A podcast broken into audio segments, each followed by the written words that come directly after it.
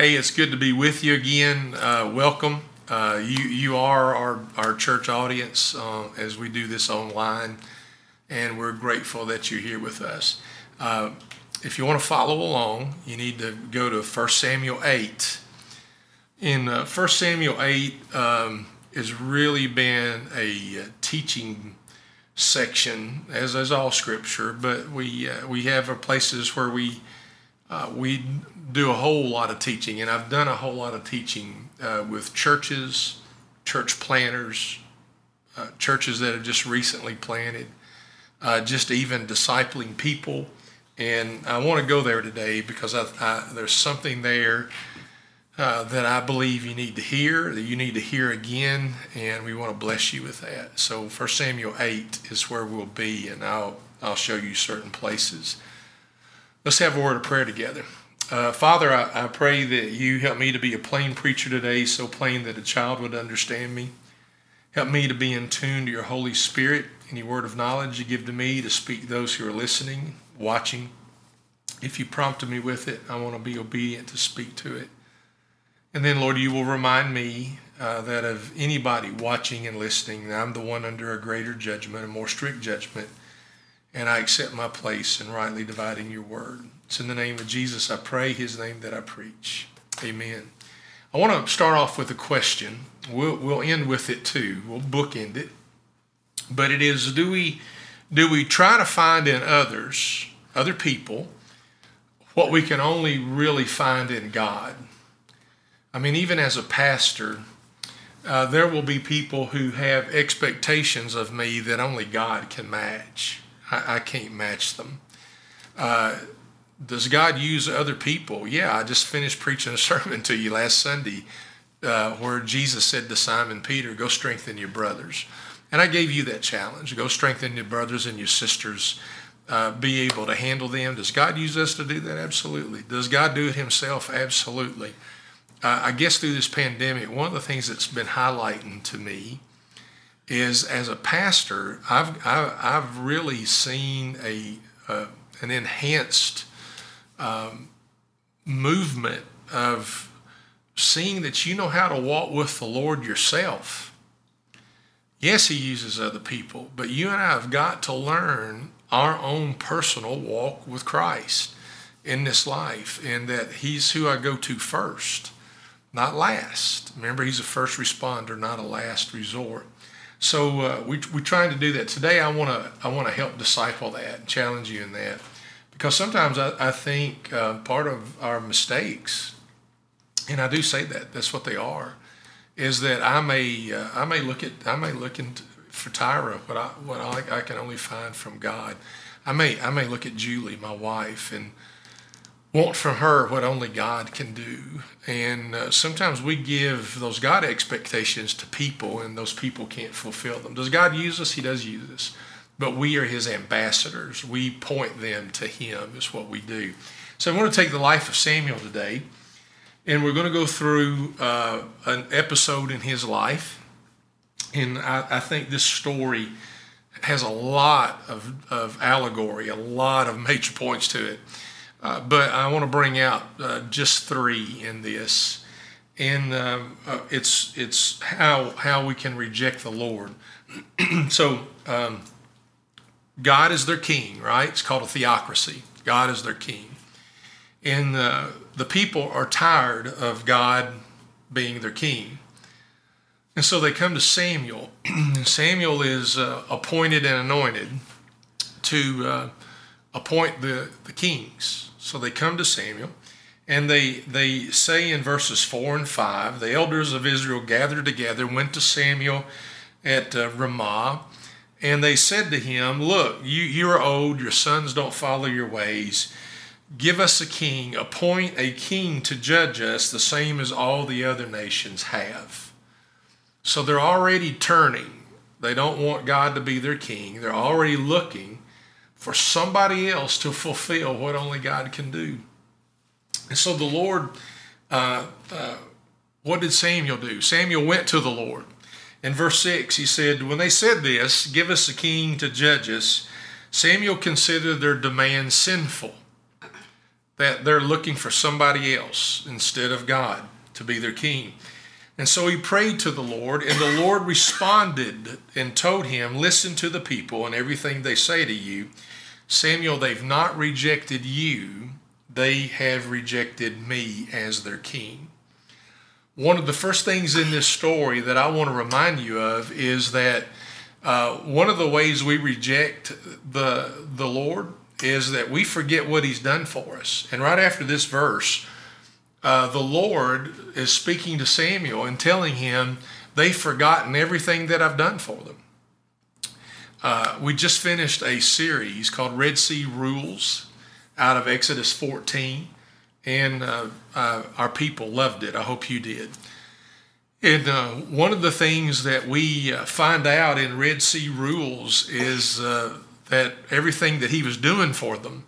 And in here, he's reminding them of that, of their time in the wilderness, where he took care of them. He said they they are forgetting uh, everything that I have done for them. They are absolutely forgetting it.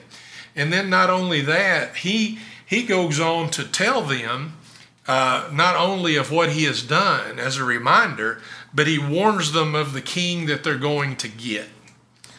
Uh, there's going to be a king that is going to take your sons and your daughters and your sons are going to work on his farms and they're going to be in his military.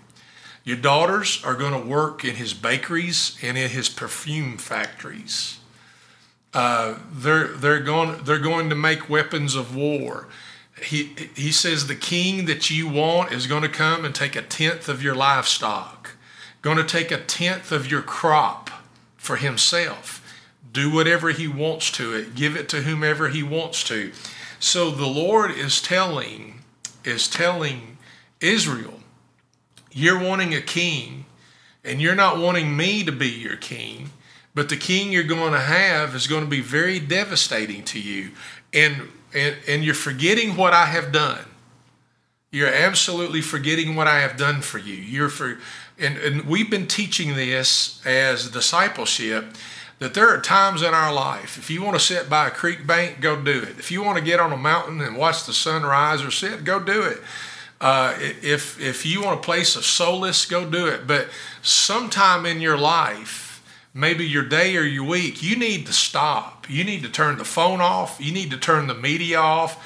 And you need to stop and don't look forward, look backward. A spiritual discipline is to stop and look back and realize how faithful God has been to us. Um, we, when we start forgetting what He's done for us, we have started moving into a track of rejecting Him. Of rejecting Him. So the first thing these people were doing was uh, in rejecting the Lord is they were forgetting what He has done. And not only did He talk about that, He even went on and said, uh, what kind of king you're going to have. He's just going to take and take and take and take, whether it's children or whether it's your land or whether it is your livestock. He's going to be able to take from you. Then the second thing that we do to reject the Lord is we just say no to Him. Man, I've done it. I don't know about you. When I was running from the ministry, that's the last thing I want to do. I'm, I'm just going to tell you. Am I mad that I'm in the ministry? I'm not. I've surrendered to it. But uh, my point is, I just didn't want anything to do with it. My dad was a pastor. Many of you all know that. My son Andrew's third generation pastor. Uh, I, I, know that the Lord called him. I could go into that story. I know the Lord called me. Uh, so I'm not earthly dad called, I'm heavenly father called and we had to work through all that. But uh, man, I love my father, but man, I just didn't want anything to do really with the ministry, even though I was in great support of what God was doing with my dad. And I'm in great support of what God's doing with my son. And also, I've surrendered to what he's doing with me. But there was a time I just said no. If you're not careful, not, not only will the Lord tell you to remember what he's done for you, but he's also going to tell you and warn you about the future. And he did that to these people. Remember, this new king, I'm going to take your children, I'm going to take your livestock, I'm going to take your crops, and I'm going to do whatever I want to with them. I'm going to handle it in such a way. So the second thing that we do is we just end up saying no. In verse 19, it said, The people refused to listen to Samuel. No, they said, we must have a king over us. Then we'll be like all the other nations. Our king will judge us, go out before us, and will fight our battles. We'll say no. Again, as I told you with the beginning question, do we try to find in others what we can only find in God? And we do sometimes. Let's just be honest with that. And then we're disappointed because they don't respond to us in the way that God would respond to us. And it is a challenge for us to respond to people the way God does. But sometimes uh, we just try to replace God with other people. And we've, we've got to go to Him. Does He use people? Yes, He uses people. But He uses people to connect them to Him. Here we've got a group of people that's wanting to withdraw from Him. They don't want Him to be king. They don't want God to be king. They want another king like all the other nations. And can I tell you something? This is a challenge here. The people are saying no, which is the second way of rejection. But God's called us, He's looking for His own people. Uh, he says in Scripture, we're a peculiar people, we're weird. Uh, we are a royal priesthood. We're aliens and strangers to this world. We're, I may live here, have an address here, but my citizenship is in heaven. And he's looking for his own people. No doubt about it. He's absolutely. And, and who are we? We are kingdom minded people. Uh, seek first the kingdom of God and all of his righteousness, and then all these things will be added. Kingdom is first in our life. It's very, very important to us that we understand that kingdom is first. But I, I don't I don't want people who follow the Lord don't want to be like all the other people. And I don't want your minds to race too wildly in that. Uh, because we could get into uh, stuff that you like and don't dislike that even may not pertain to what I'm talking about today. But my point is, he wants people committed to him, where he is king over their life, and the kingdom is first place. He doesn't want us to be like everybody else. In the kingdom, it, it moves completely different. I challenge you all the time what is the kingdom response to what's going on in your life? Uh, three funerals this week.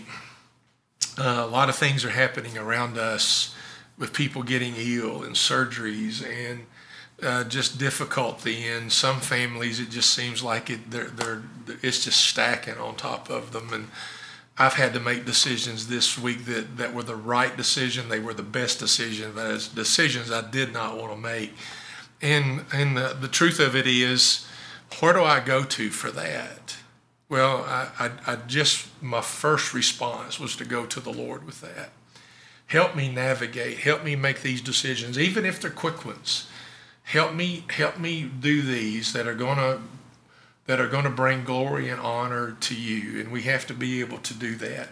So uh, we, we're kingdom minded people, and we're not to be like the world and everybody else.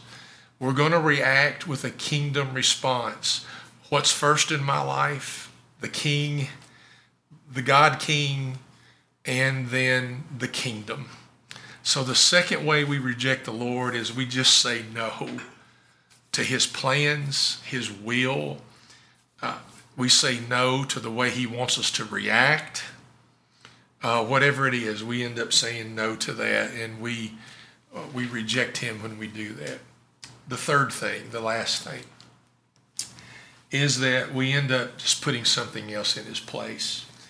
Uh, verse 21 Samuel listened to all the people uh, their words, and then he repeated them to the Lord. And li- listen to me, the Lord told Samuel, appoint a king for them. Go ahead and give them. And the third way we reject the Lord is when we put something else in his place. And they did. They, they put a, a human king, they put a king like all the other nations in there. Don't forget, sometimes we try to find in others what we only can find in God.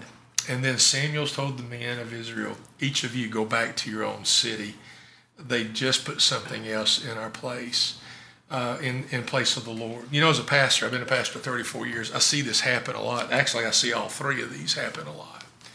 I, I see the part where uh, people, uh, they forget what the Lord's done. Uh, they think the Lord should have done this and this and this, and they forget to look back and see how faithful God has been to them.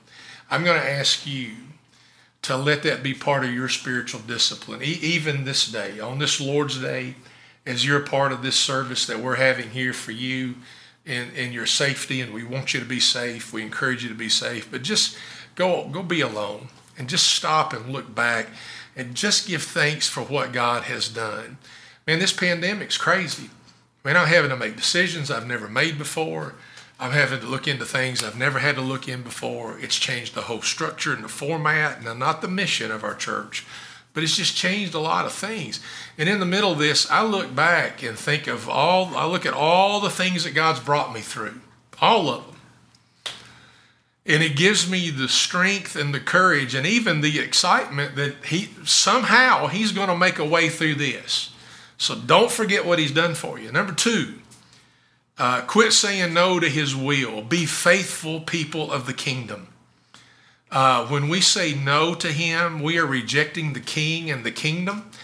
And uh, we're, we basically are going, I've got a better plan. There's a better plan. Uh, I once did a funeral. I hate to tell you this, but it's the truth. I, I did a funeral for a man that I, I really didn't know. They asked me to do it. I, I preached Jesus. Do you know the last song they played in his honor was I Did It My Way? Can you believe that? Uh, don't ever let that be said of you. Uh, when we say no to the Lord, we're basically going, Your way's not good enough. Somebody else has got a better plan, a better deal, and a better way. Don't be that person.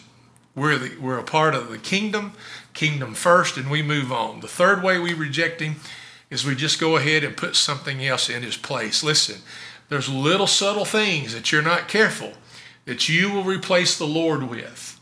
And you have got to be careful. And you're going, Jeff, what hourly? I don't know, but the Lord's going to show you that. Uh, and just remain faithful. Nothing else has his place. Remember in the Ten Commandments, there shall be no other gods before me. Uh, nothing else takes his place. Julie does it. My kids don't. Andrew and Laura, nobody takes his place in my life. Um, I, I, heard a story, and the story is going to be dated. Okay, it's not. It's not really going to pertain to where we are now in 2020. So just work through that. But it's a story that I think of often in ministry and as a pastor. And uh, the story goes that uh, the dad comes in from work, and I know this gives a certain Norman Rockwell picture. Comes in from work, gets in his easy chair. The news is going on the TV, and he's reading the paper. And I know a lot of people don't read the paper anymore. I know you, you read it, but you read it online, on Twitter, whatever, whatever way you get it, Instagram, whatever. but in this scenario, he's reading the paper, listening to the TV. His little girl is on the floor playing with a puzzle, and it's a puzzle of the world. So she's so young, she hasn't been taught geography, the structure, or even the mental picture of the continents, any of that. And she's trying to put this puzzle of the world together, and she can't. So she goes to her dad and asks for his help. Well, he's, his ears are in tune to the news and his eyes are glued to the paper. And he goes, Well, honey, you just figure it out. In other words, leave me alone and just play with your puzzle. Well, as parents, you know that when our kids are real silent, we know something's up. and uh, so, in that, uh, she's quiet. He happens to look down, and she has put all the puzzle of the world together. And uh, he goes, he was he was mesmerized by that. How'd you know to do that? She said, Well, Dad, I got to flipping the puzzle pieces. And she said, On the back was a picture of a man. And she said, I just put the man together. And as I was putting the man together, I realized it was a picture of Jesus. And she said, I just thought that if I put Jesus in place, then the world would come together. I just want you to know I still believe that. I believe that with all of my heart. That's why I preach as much and as hard as I do. And all the other preachers, you, are going to go, what's going to bring order to this chaos? What's going to turn this around? Listen, nothing is going to turn around probably. And I don't mean that politically. I'm just being a preacher right now. Until you and I have replaced and thrown all other things and put Jesus Christ as our King and our Lord and our Savior. That little girl couldn't have preached a better sermon. When you and I put Jesus in place, then the world is going to come together. You take that and run with it, okay? Sit, remember what He's done for you, and give thanks. Quit saying no to His will. Follow it and trust it because we're kingdom people. We act differently than the rest of the world. And three, uh, don't put anything in His place. He is King Jesus. Nobody else has that spot. It is alone. There is no one like Him. Uh, amen to that. I hope I'm hearing amens on the other end. Uh, God bless you. Thanks for tuning in, being a part of our church. We pray this challenges you. And as we close, always, grace and peace.